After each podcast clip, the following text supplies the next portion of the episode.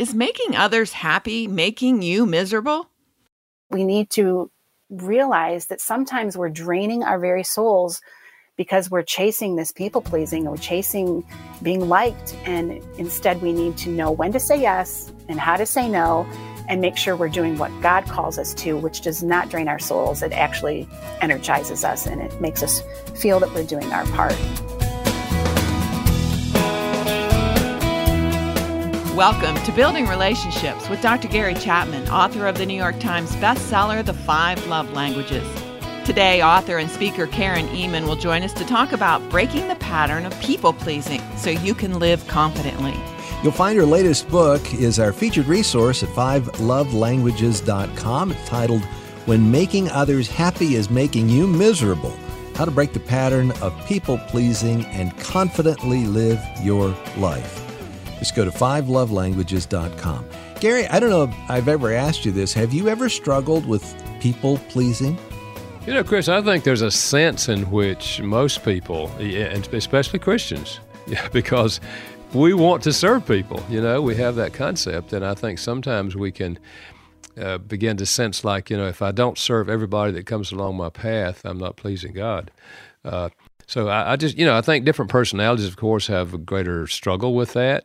But I think everybody, to us, in, in a, to a degree, yes, uh, especially Christians, I think, uh, have have that sense of, I've got to do this, I've got to do this for them, you know, and and and consequently, sometimes you omit things that are more important in your life. So I'm excited yes. about this conversation today. I am too, but you didn't answer my question, so I'm going to push you on this. Pastors pastors can get into that unless I'm serving everybody, every need that comes to me. And if you've got a congregation, uh, you know, of any size, even if you have a small congregation, you can't meet everybody's need, right? Yeah, and it's I think it's more of a struggle with a small congregation, because I do remember way back when I pastored a little church of about one hundred people, you know, preaching every Sunday morning, every Sunday night, every Wednesday night, doing all the funerals, all the weddings, all the hospital visits.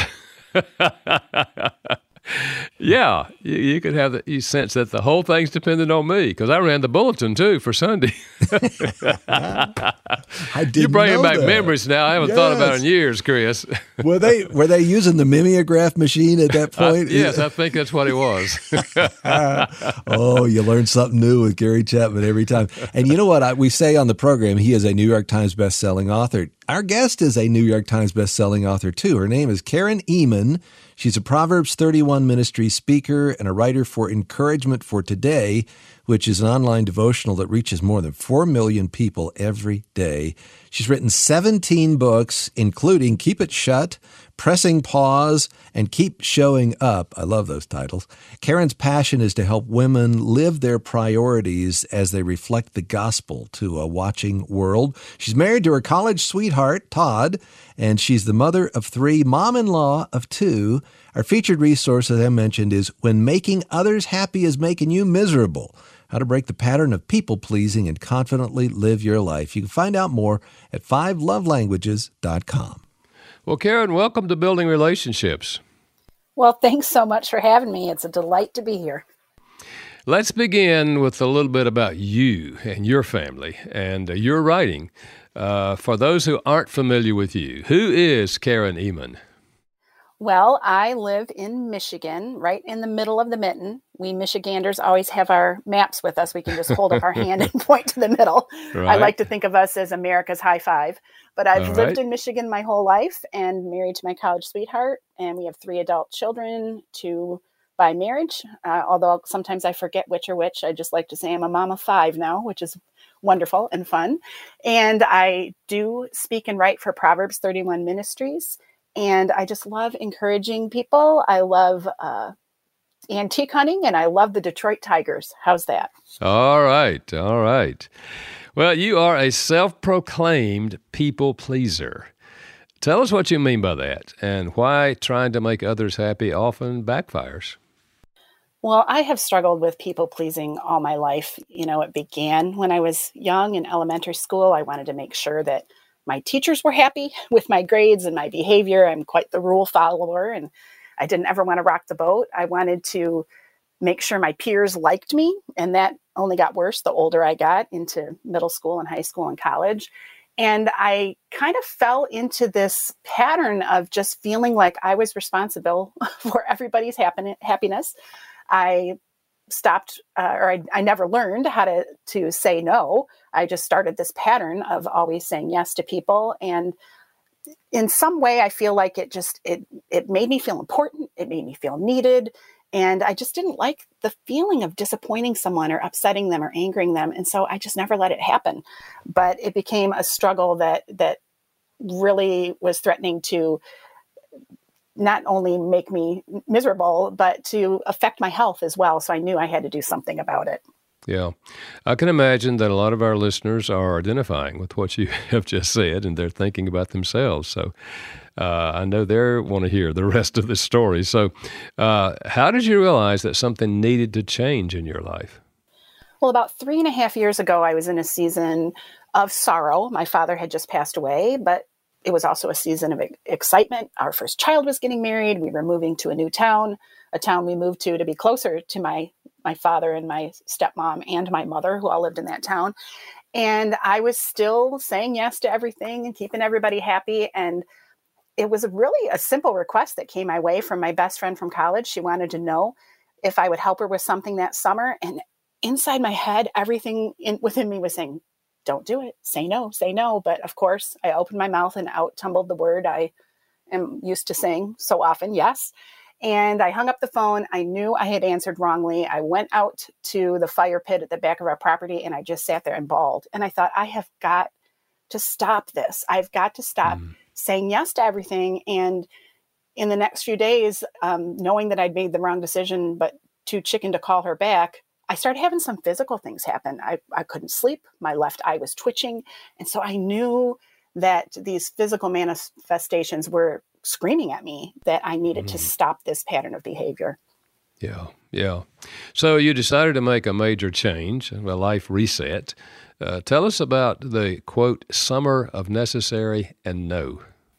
Yeah, so this uh, time was at the very beginning of Uh, summer. It was almost Memorial Day. And as I took a few days to stew about it and then make the right decision and pray about it and talk to my husband about it, I realized that I needed to do something.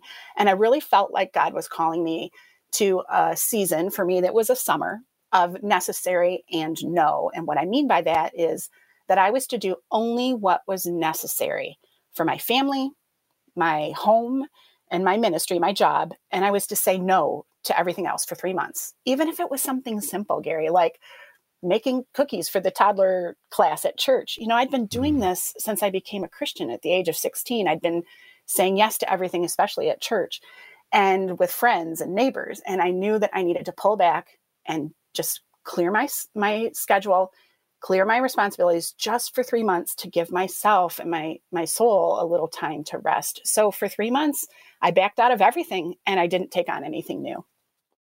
This is Building Relationships with Doctor Gary Chapman, author of the New York Times bestseller, The Five Love Languages. Karen Ehman is joining us today, author of When Making Others Happy is Making You Miserable, How to Break the Pattern of People-Pleasing and Confidently Live Your Life. Find out more about it at five love languages dot com. Karen, in our last segment, you mentioned uh, responding to things that people ask you to do at church. Let's talk about that a little bit, people-pleasing and the church. Uh, you know, as Christians, aren't we supposed to get along with others and be considerate and try to help them and do everything, everything we can to help them? How did you put those two together? Yeah, you know, really when I think about people-pleasing, especially when it comes to being a Christian, it's almost like it's a strength that gets carried to an extreme. And now it becomes, well, we don't say the word weakness in our house. We call them non-strengths. Now it's a non-strength. So when you think about us as believers, you know, we're supposed to love. We're supposed to lay down our lives for others. We're supposed to serve and help. And all of those things are wonderful when it's truly God providing the opportunity for us to love and serve and help. And it's not us doing it just because we feel like we're expected to, or because we feel like we want everyone to like us, or we don't want to get a response from someone that shows that they're upset with us or they're a little, you know, angry or whatever. I feel like we are sometimes doing a lot of the right things, but we're doing them for the wrong reason. Of course, mm-hmm. we want to love and serve and play our role in the body of Christ, but we don't have to do everything. Every single need is not necessarily our call. We need to make sure we're only responding to the ones that are ours to do. Yeah, and that's sometimes hard to to navigate, isn't it? Uh, figuring out what that is. Mm-hmm. As you uh, realigned your life and began to say no, uh, how difficult was that? I mean, did you catch yourself saying yes, you know, even after you those three months that you uh, made that commitment? Well, I'm going to tell you right now, the first probably two or three weeks was so strange and so hard because I was used to just being involved in everything and being the center of everything and helping with everything. And when I started to back out of some things, I started to free up some time and I started to realize that the world can go on without me. I don't I have to mm. always be helping with everything. But I'm going to say, it honestly, it felt very strange. But after a while, there was this this sense of calm that came over me, and and I no longer felt like I had this frenzy in my in my soul of, oh, I've got help. Oh, so-and-so had a baby. I got to take a meal. You know, I just really would go to the Lord first rather than just do what I thought was expected to me. I would go to the Lord and say, am I to help? Or, you know, am I to just set the, sit this one out for the first time in a long time? It was strange, but the calm that came to my soul was something that had been missing from my life from a, for a really long time. Mm-hmm. Yeah, I can see that. What's the difference between being a people pleaser and being a God pleaser? Well, you know, they're not always mutually exclusive. There are sometimes, yes, our pleasing another person is pleasing to God, but it all comes down to the motive. Why are we doing it? Are we doing it to either elicit a response from someone? We want them to like us. We want them to think we're capable or we're compassionate or we're competent. Or are we doing it to prevent a response? We don't want them to be upset. We don't want them to be disappointed. We don't want them to be sad. When we are truly doing something because we feel God calling us to, and we are doing it for Him, and as a result, the other person is pleased, then those line up and those are okay. But it's when those two things are in opposition to each other, and we know that our saying yes is not what God is calling us to do. In fact, He's been calling us to slow down, but we say yes anyway. That's when when those two are in opposition to each other. Yeah, yeah. Now, you had to face some internal fears in the process of relinquishing, you know, this people-pleasing. Uh, what fears did you have? Well, with my outgoing personality and people-loving ways, honestly, one of them was I just had that, you know, they call it FOMO, F O M O, the fear of missing out. When I wasn't involved in everything, I thought, oh, you know, I'm not going to be the center of that activity or at that, you know, function. And I didn't like that. I thought, oh, I'm going to really miss this for my life.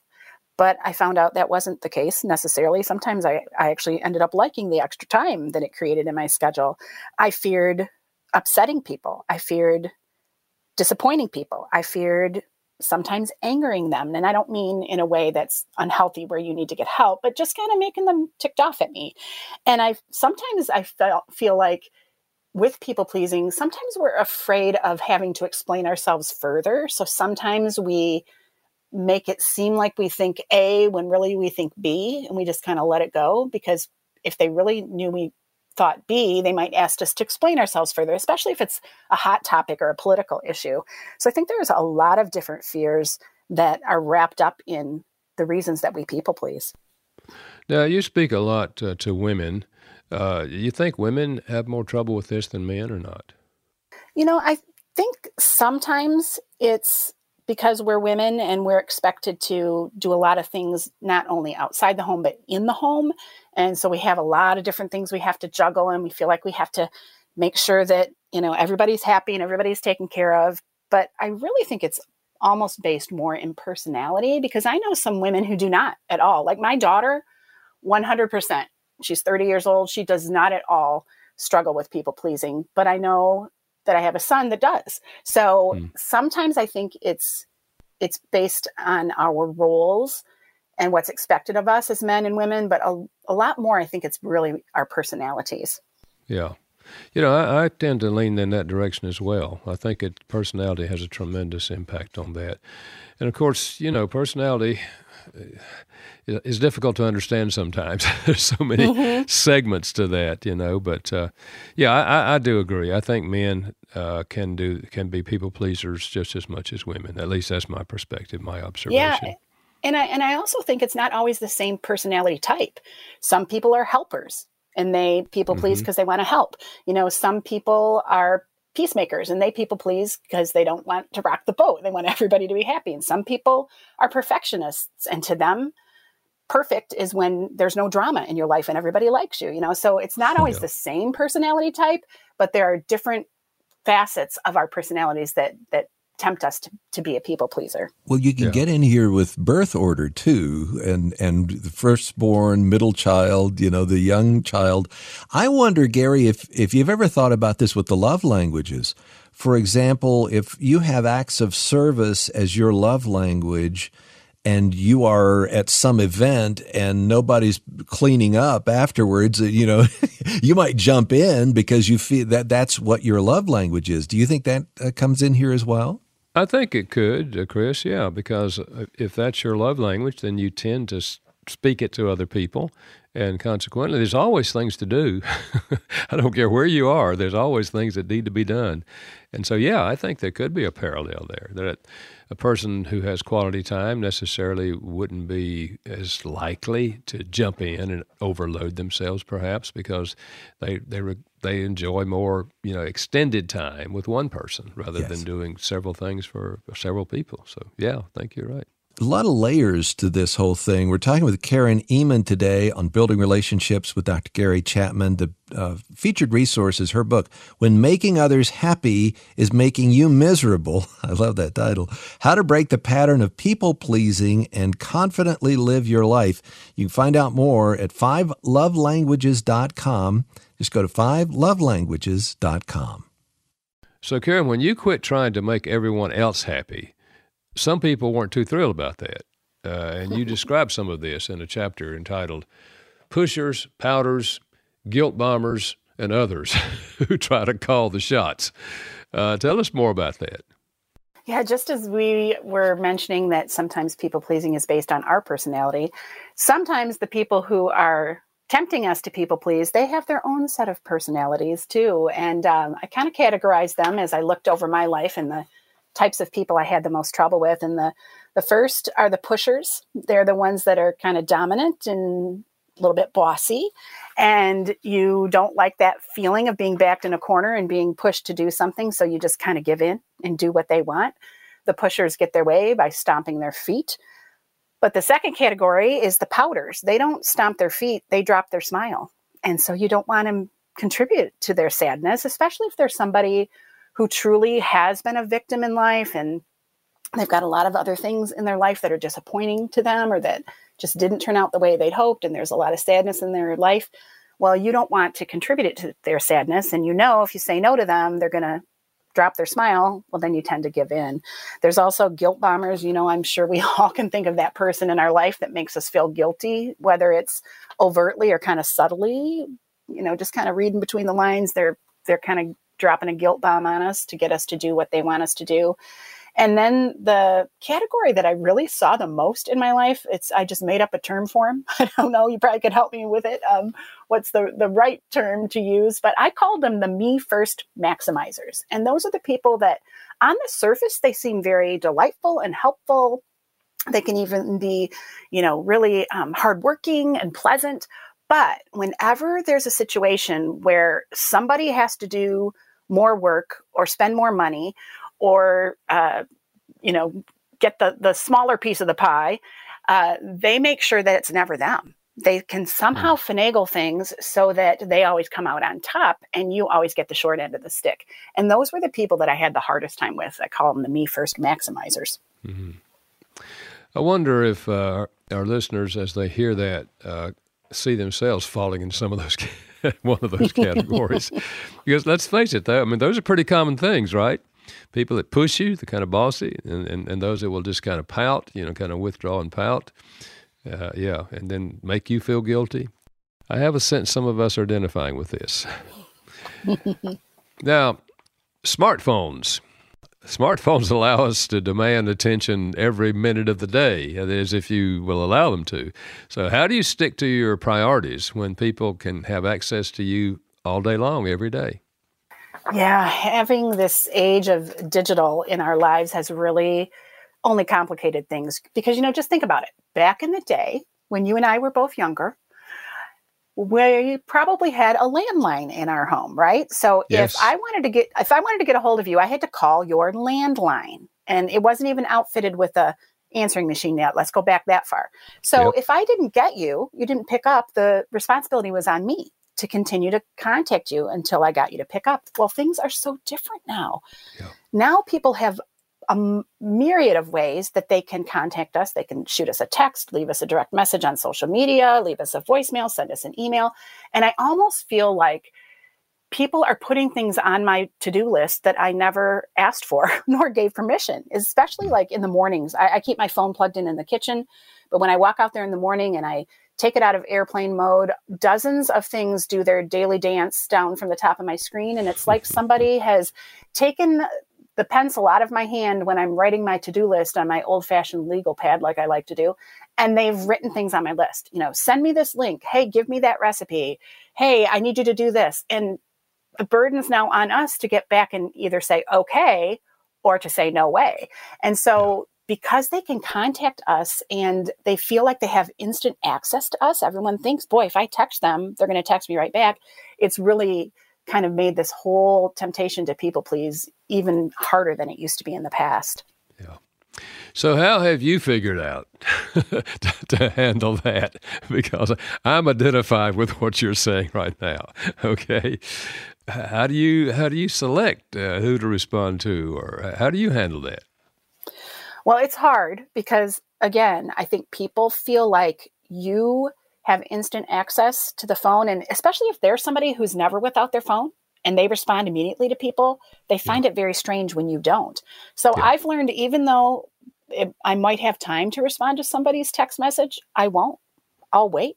I try yeah. to return text messages in the evening. And so people are kind of getting the the hint that, yeah, I might text her at eleven a.m., but I might not hear back from her until after the workday is done. So I think yeah. we need to just start setting up some patterns so people know what to expect.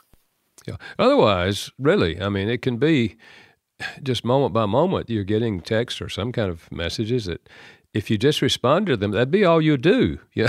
Mm-hmm. Mm-hmm. All right. Well, yeah, this is, this is, uh, I think, touching a lot of us. Now, you came to recognize that you were a, what you call a fabulous fibber. Tell us about that and how you overcame it. Yeah, I was sitting in church one Sunday morning, and I usually love sitting at my church. But the pastor kind of wandered off on a tangent and was talking about people-pleasing, and he made the statement, just kind of off the cuff. He said, you know, people-pleasers, they often lie. And I'm telling you, I felt like those spotlights that were normally shining on the stage where the, the worship band was or the pastor was, suddenly had drop swiveled and they were shining at me, and everybody knew he was talking about me, because I thought of how many times I shade the truth, I dress it up a little bit, I, you know, fudge or fib just a little, because I feel like it's for a good reason. Like, I don't want to hurt someone's feelings, or I don't want to upset them. But I had to come to the reality in this whole journey of learning to break free from the prison of people pleasing that a lot of the time there was some dishonesty to my people pleasing. I was saying what someone else wanted to hear rather than what I truly felt. And that's being deceptive. Yeah. Yeah. Now, how did this affect your family, you know, and your home? You began pulling back on people pleasing, and uh, how'd your husband respond to this? How'd your children react to this? Well, my husband very sweetly kind of said, it's about time, you know, because he had known for years, you know, he would see me hang up the phone sometimes, you know, even years ago when my children were little and I'd said yes to something else, and he'd go, how in the world are you going to find time to do that? And I'm like, well, but they need help, and I really like them. They're a new friend at church, and it'll be okay. And I just kept feeling like I could keep piling things on my plate. I never thought to remove anything from my plate before I took something new on, or to say, no, I don't want that new thing on my plate, because I was so sure that I was so clever and capable that if I just rearranged everything on the plate, somehow it would all fit. So my husband, he was kind of like, you know, I'm I'm glad you're finally seeing this because this has been an issue for a long time. He's he's pretty laid back and not a pusher in my face. So he kind of lets me learn my own lessons like he does with our kids. Our kids were over the moon happy because honestly, you know, and I don't want to cry about it, but it makes me want to cry. There were so many times I was saying yes to things outside my four, my four walls, just so someone would like me, just so, you know, they would think I was all that in a bag of chips. And I was saying no to my children and I was putting them on the back burner to run off and save the world. And it was very eye-opening to me that I had been doing that. I didn't realize it. I thought, oh, they'll understand. Hey, I'm modeling a life of ministry before them, right? But mm-hmm. they all were like, Mom, we're so glad that you're not overextending yourself anymore and you have more time to be present here with us. Our program is Building Relationships with Doctor Gary Chapman. You can find us online at five love languages dot com. You'll see our featured resource there, the book by Karen Ehman, When Making Others Happy is Making You Miserable, How to Break the Pattern of People-Pleasing and Confidently Live Your Life. Find it at five love languages dot com. Karen, as I'm listening to you tell your story, and I love what you said, your your family, how they responded to you. They were seeing this. I think the the phrase you used a minute ago, the prison of people-pleasing, the hard part of this whole thing is that the, the prison is not made by somebody else. It's our own choices. The the bars are up there, but the, the good part of that is that we have the power to simply, by saying no, to pull those bars down, right? Yeah. I like to think of the uh, image of, you know, we're in this prison of people-pleasing. We're trapped inside. We're like, how can I get out? How can I get out? If we just look down in our hand, we hold the key. We've got the key, but we're just not using it. We're not using it. We just keep saying yes. We keep pleasing everybody. We keep thinking, you know, everyone's happiness is our job. And we don't realize that we hold the key and we can bust out of that prison of people pleasing with God's help, of course, but it starts with us. Yeah. Chris, you mentioned earlier pastors, you know, and I talked about uh, my early days in the pastorate. Uh, I cannot tell you how many times in my counseling office, wives of pastors have said to me things like, my husband has a mistress. Mm-hmm. And I come shocked, and she says, it's the church. You know, she feels that he gives more importance to the church and pleasing the people in the church than yes. he does her. Uh, and Karen, you were just talking about how that works in the family, you know, with your children. But I think pastors can identify with this. There's a huge temptation to come across that way, that we respond yes to everybody in the church and and ignore our our spouse. And sometimes we say, well, you know, it's my job. I mean, I have to do this. You know, well, listen, the pastor chooses what he does. You know, as you said, the, the key's in our hands, right? We we choose what we what we do, what we don't do.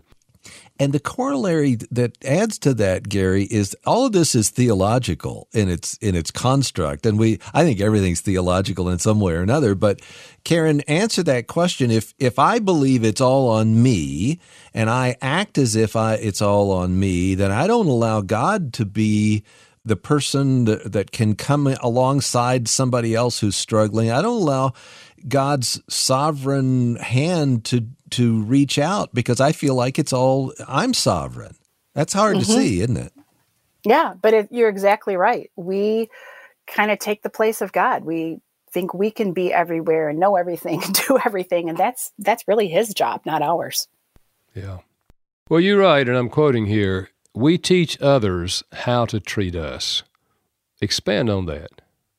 That's actually something a friend of mine said to me probably ten years ago when she realized that I was uh, quite the people pleaser and she was trying to help me out. And she made a statement to me one day. I know it's not original to her. Somebody famous once upon a time probably said it.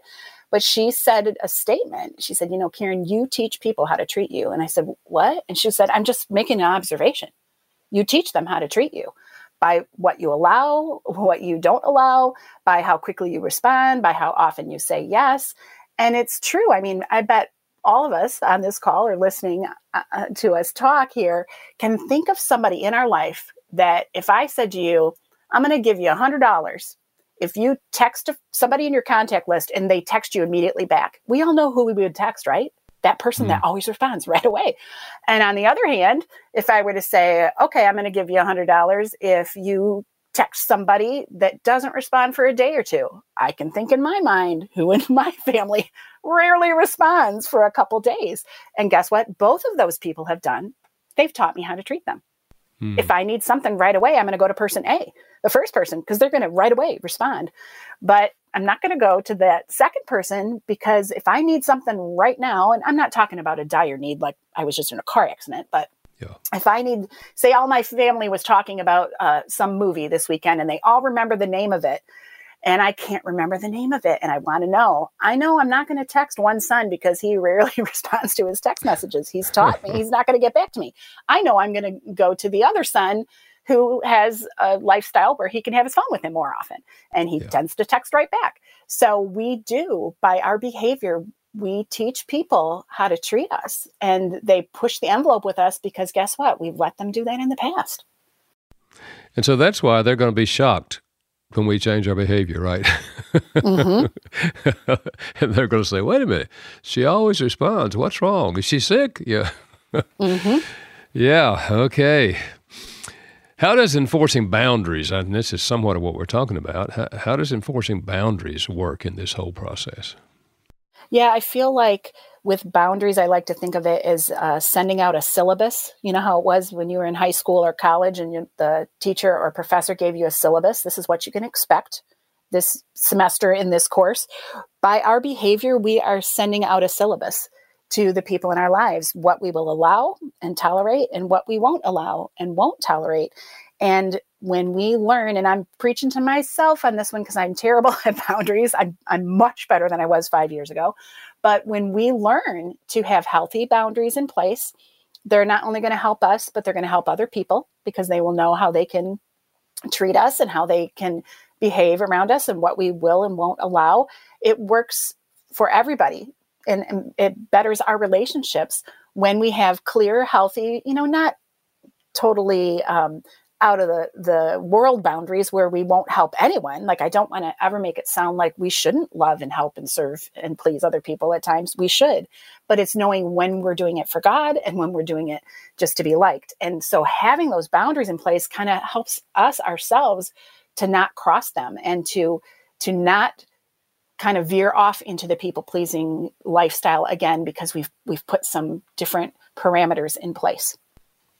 Give us an example of of what a boundary would be like here in this context. Well, let's go back to our cell phones. You know, um, I taught people how to treat me with, with my cell phone. The first time I had one, you know, I was just tethered to the thing. It was like a fourth or fifth appendage, right? And so mm-hmm. I had to learn to set some boundaries. And so people in my life now know, unless it's an emergency, I'm not going to text you back until after five p.m. when work's done. And it might not be after... until after six p.m. when dinner is also done. So yeah. That's just a boundary. I'm not going to pick up. I'm not going to put out your fire that you started yourself. Your emergency, you know, because of a lack of planning on your part doesn't now mean emer- an emergency on my part that I've got to run and rescue you. I'll be polite and I will be uh, helpful as I can when I'm done with my work day. So don't expect me to text back at eleven o'clock. And it's hard sometimes because we all have different lifestyles. And there are some people that have a lot more free time than you do. And so they just think it's strange when you aren't, you know, playing around on YouTube and watching videos and texting them right back. They don't realize what's really going on on the other end of that phone, that you have a job or that you're caring for young children or whatever it is that has you tied up. And so just putting some kind of boundary. I actually have a friend who she only answers emails on Monday, Wednesday, Friday. She only responds to social media messages on Tuesday or Thursday. She has a lot of boundaries in place. Mine just basically is, you're not going to hear from me till after the workday is done. Yeah. I'm thinking again of pastors. Uh, you know, we can set a boundary that on Tuesday nights, we're going to have a date night with our wives. And if the, the whole church knows that, they're less likely to call us on Tuesday night, unless it's an emergency, you know, and then just to even say that to our congregation.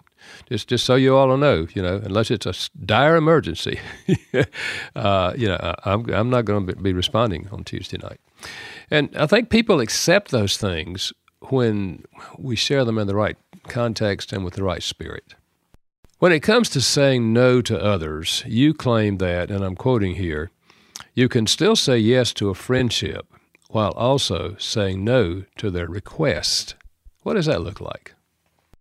Well, you know, for so many years, I bought the lie that if I didn't say yes to my friends all the time, that my friendship with them was in jeopardy. Like, maybe not that they were going to totally dump me and not want to be my friend anymore, but that there might be some awkwardness going forward in our friendship. But one of the biggest lessons I learned from that summer of necessary and no was that my true friends were still going to be my true friends. There were some people that didn't understand when I told them that summer, I can't help you this summer, I can't volunteer at this, or I can't do that. Some of them split the scene because, you know what, they weren't really my true friend. They were just hanging around me because I said yes all the time and I helped them, you know, lighten their load. But those friends who were my true friends, they cared about my mental health and my emotional well-being, and they wanted me to build some margin in my day. And I've learned with those friends that if they ask me something and I really feel like it's not my call, it's not what I'm supposed to do, I don't feel the Lord leading me this way, I can honestly say no to their request, but still say yes to the friendship by saying, but I'll help brainstorm who you might, who else you might ask, or I will certainly be praying that you find the right person, you know, for that job. I can still, you know, love them and care about them and ask how that situation's going, that project they're working on, whatever. I can still say yes to the friendship, but say no to that request. I don't have to always say yes. This is Building Relationships with Doctor Gary Chapman, author of the New York Times bestseller, The Five Love Languages. Our guest is another New York Times bestselling author, Karen Ehman, author of When Making Others Happy is Making You Miserable, How to Break the Pattern of People-Pleasing and Confidently Live Your Life. It's our featured resource at five love languages dot com. Karen, just before the break, you said that if it's really your friend, you can say no, and maybe you can help them, you know, problem solve or whatever. But what you just described there was, that's really hard to have the the wherewithal to say, I can't do what you're asking me to, and I'm still your friend. I hope you'll like me. I hope you'll still like me. That's kind of a vulnerable place to be, isn't it? It is. And what I found helps the most is to just be very, very honest and say, everything within me right now wants to say yes. Like, my heart totally wants to just jump right in and help you and say yes to your request. But I know my limitations. I know, you know, how much white space I have in my schedule. And I know that this request, it it deserves the attention and the focus from somebody that really can do it. And that's just not me. So it's not going to be good for me if I say yes, and it's really not going to be good for you because I can't give this project the focus and attention it deserves. So even though my heart wants to say yes because I love you so much and you're such a great friend, I know I have to say no. Yeah, and if they're a true friend, they will understand that. Yes. Now, there are some women, maybe men as well, who feel that being nice to people requires that you have to be available twenty-four seven, especially if it's friends and family in a crisis, you know. So how can that uh, constant availability actually hinder the other person's growth? You know, I've actually had this happen two or three times in the last fifteen to twenty years in my life, and it was always when I had a friend who was going through a very rough and unwanted divorce. Um, everything within them wanted to stay married, but in all three situations, there was infidelity on their partner's um, part. And they came to me for comfort and for advice and for prayer and for a listening ear. And with all of them, they wanted to kind of give the blow by blow, play by play of what was happening. And so they'd call me and say, oh, then this happened. And then they did this and they said that. And they were calling me. I had one friend that was calling me multiple times a day. And I felt like it was the right thing to pick up the phone because, you know, they were in a crisis. They needed help. They needed a listening ear. But I finally realized that I was preventing them from running to God, the place they should have been headed in the first place, because I was picking up the phone and they were running to me. And I was just giving them a little temporary Band-Aid that fell off. They needed to learn to run to God. And so I had to put some boundaries in place, and I had to have a h- tough conversation with one of them and say, I love you so much, but this isn't healthy for you. It's not healthy for me. I really think you need some professional counseling. And so they started going to a counselor, and it got so much better for them because I'm no licensed, trained counselor. But I think sometimes we step in and we prevent people from running to the Lord because we're right there to rescue them. Yeah. Uh, and, and sometimes God uses that counselor because that counselor is trained to do what they need at the moment. Exactly.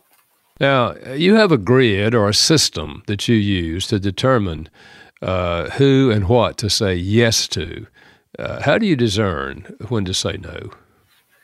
I kind of ask myself some questions whenever I'm asked to take on a responsibility or to help with a project or take on a role. And the first one, you know, kind of is going to sound like a Sunday school answer, but mm-hmm. it's, have I been deliberate to pray about not just this decision, but about daily decisions in my life? Have I been deliberate to, you know, get up in the morning and say, Lord, today a lot of requests are going to come my way. Perhaps, please let me know, tap me on the heart when they're coming from you and I should say yes.